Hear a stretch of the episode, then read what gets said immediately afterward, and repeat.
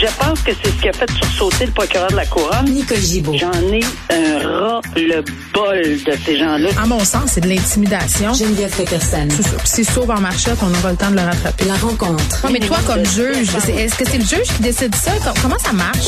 Oui, oui, oui, oui, oui, oui, oui, oui. C'est le juge. La rencontre Gibault-Peterson. Salut, Nicole.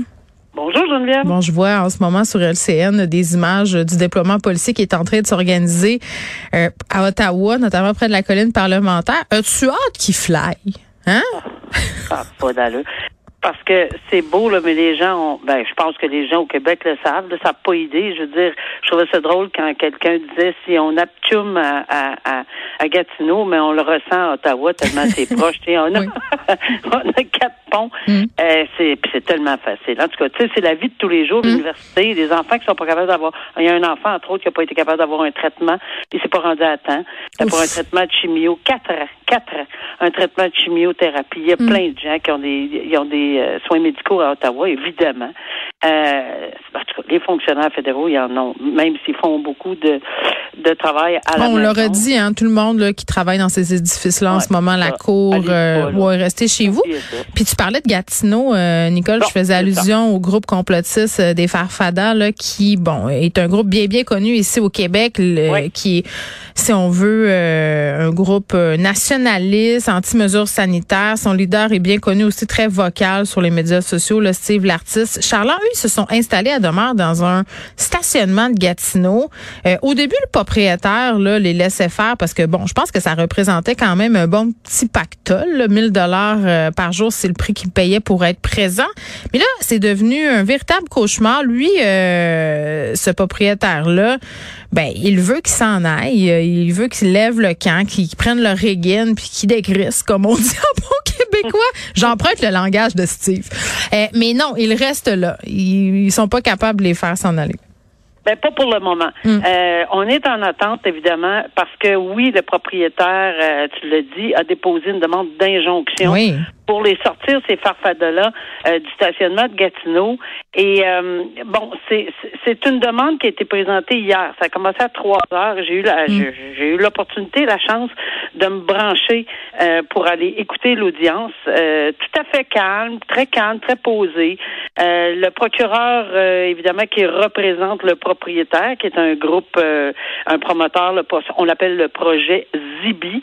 Alors, ce propriétaire-là, oui, au début, mais je pense qu'on s'est fait leurrer, ah, ben, lui, puis bien d'autres gens. Mm. On s'en vient faire une petite démonstration deux jours en fin de semaine, on veut louer. C'est Ouais. peut-être ça la situation. Là, c'est rendu la tambola, là. Ben c'est ça, c'est rendu, euh, là, on est rendu trois semaines plus tard, là, Mm-hmm. et puis ils sont encore là, mais ils offrent toujours, ils déposent tout le temps le 1000 pièces, mais le propriétaire ne... Euh. Non, il veut plus, là. non, non, il veut pas l'avoir, puis c'est sûr qu'il le prend pas. Alors, ils se sont présentés hier. A fait, euh, j'ai écouté le- l'exposé du procureur euh, pour euh, le propriétaire. Très bien, très calme, très posé, avec ci, avec ça. Et il y avait probablement, parce que j'ai souri un peu, il y avait probablement beaucoup, beaucoup de monde qui écoutait là, par, par visioconférence, par team, là, euh, puis par les... euh, tu sais, c'est public quand même. Mhm. Et là, la juge s'est adressée en disant bon, maintenant, euh, je vois qu'il y a des gens qui sont ici. Si vous avez quelque chose à dire, je vois plein de petites mains levées sur les écrans. Oups, ça voyait plus de petites mains levées. Là, toutes les petites mains se sont, sont parties à l'écran, sauf une. Ça, Ok. j'ai- ça m'a fait sourire, sauf une. Et évidemment, on a vu apparaître à l'écran euh, Monsieur l'artiste. euh, mais je dois dire, honnêtement, euh, il était très calme, très posé. Il n'a pas utilisé aucun lan- langage dégradant. Hum, Non, mais ils savent Euh, comment oh. naviguer le système, là, maintenant. Ben, exactement, mais très, très poli. Et évidemment, ce que ça fait dans ce temps-là, c'est que le tribunal, puis pour, il n'y a, pas le choix, là. Je veux dire, c'est sûr qu'il aurait pu, on aurait pu aller peut-être de façon plus accélérée, là, parce qu'une procédure d'injonction, il n'y a pas nécessairement euh, besoin d'entendre ça, ça peut se faire par affidavit, etc. Mais là, il avait signifié les documents d'injonction, mais il y a, elle m'a dit, elle, et la, la juge disait, il y a à peu près quatre pouces de, de, de, de pièces euh, qui ont été déposées, et là, la question fatidique, est-ce que vous avez les pièces? Non, je les ai pas eues. D'où la demande de 24 heures Sauf que c'est l'autre bord. Faut, faut comprendre. Moi, j'ai travaillé là toute ma vie dans le palais de justice. Alors, c'est l'autre côté de la rue. Hein? Je veux dire, un huissier pouvait traverser à pied, là, pas aller porter les papiers. Mais on a donné tout ça, on a donné le droit de l'obtenir. Euh, mais tu sais, c'est lourd, là, à ce qu'on a demandé, si on avait des portables.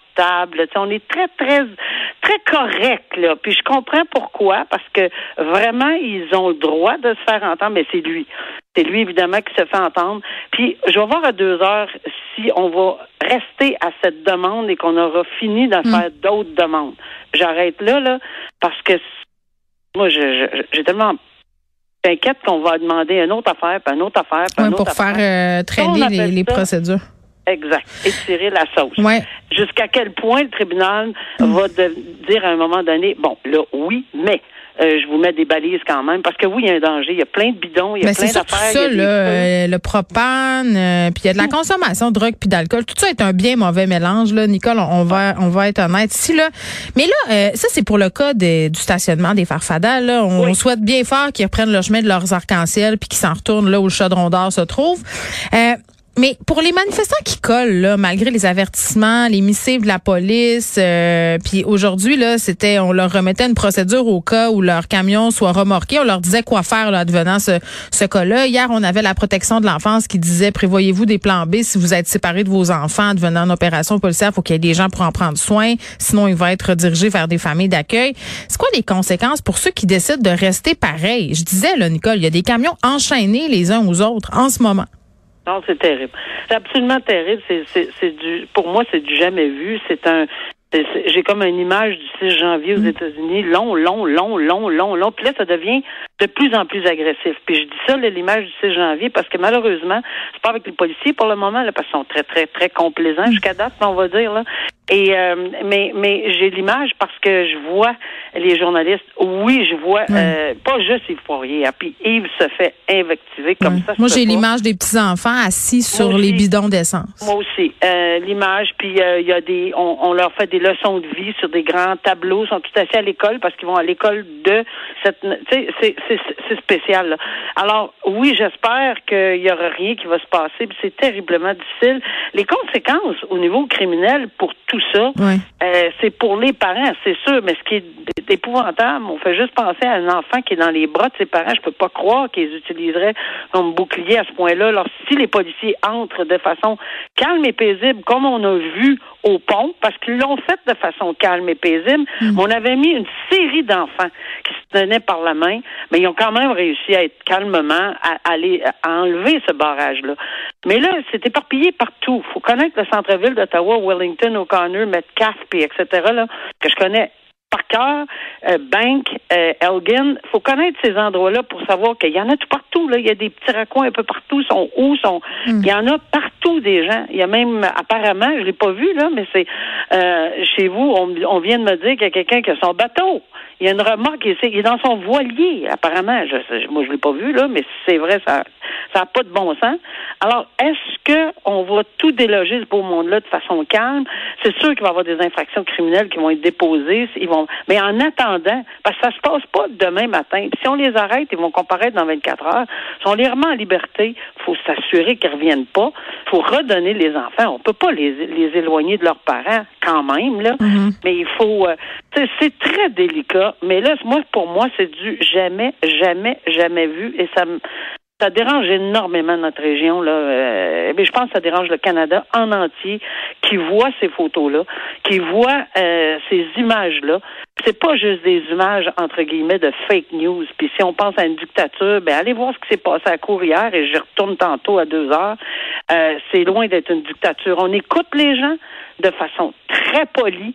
Après ça, la décision sera rendue, mais c'est pas, c'est loin d'une dictature le meurtrier de Nancy Roy, Nicole, qui a été condamné à au moins 14 mois de prison. 14 ans. 14 ans, oui, pardon. Il a plaidé coupable à une accusation de meurtre au deuxième degré.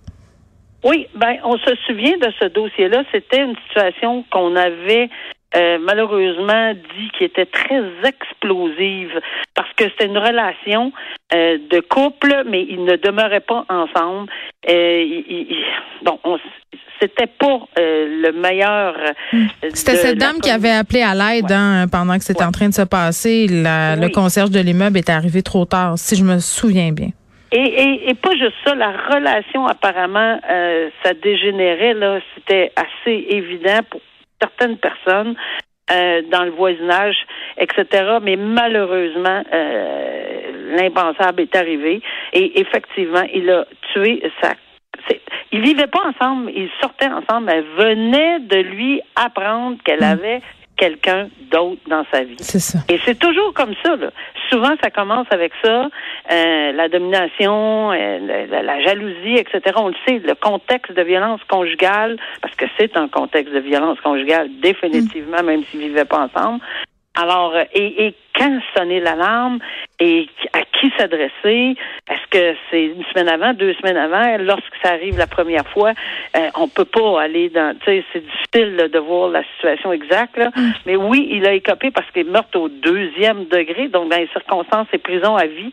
J'entendais quelqu'un hier encore une fois comme journaliste dire euh, il a écopé de, de, de 25 ans de prison avec une libération après 14 ans. C'est faux. Ça n'existe pas, une prison de 25 ans. C'est la prison à vie avec une possibilité de libération après 14 ans, euh, parce que c'est possible entre 10 et 25 ans, d'où peut-être l'imbroglio, là, hmm. entre 10 et 25 ans, de pouvoir s'adresser aux libérations conditionnelles. Ça, c'est si les libérations conditionnelles décident de l'entendre et de le remettre en, liberté euh, avec des conditions, évidemment. Très bien, Nicole. Merci beaucoup. À demain. Bye bye.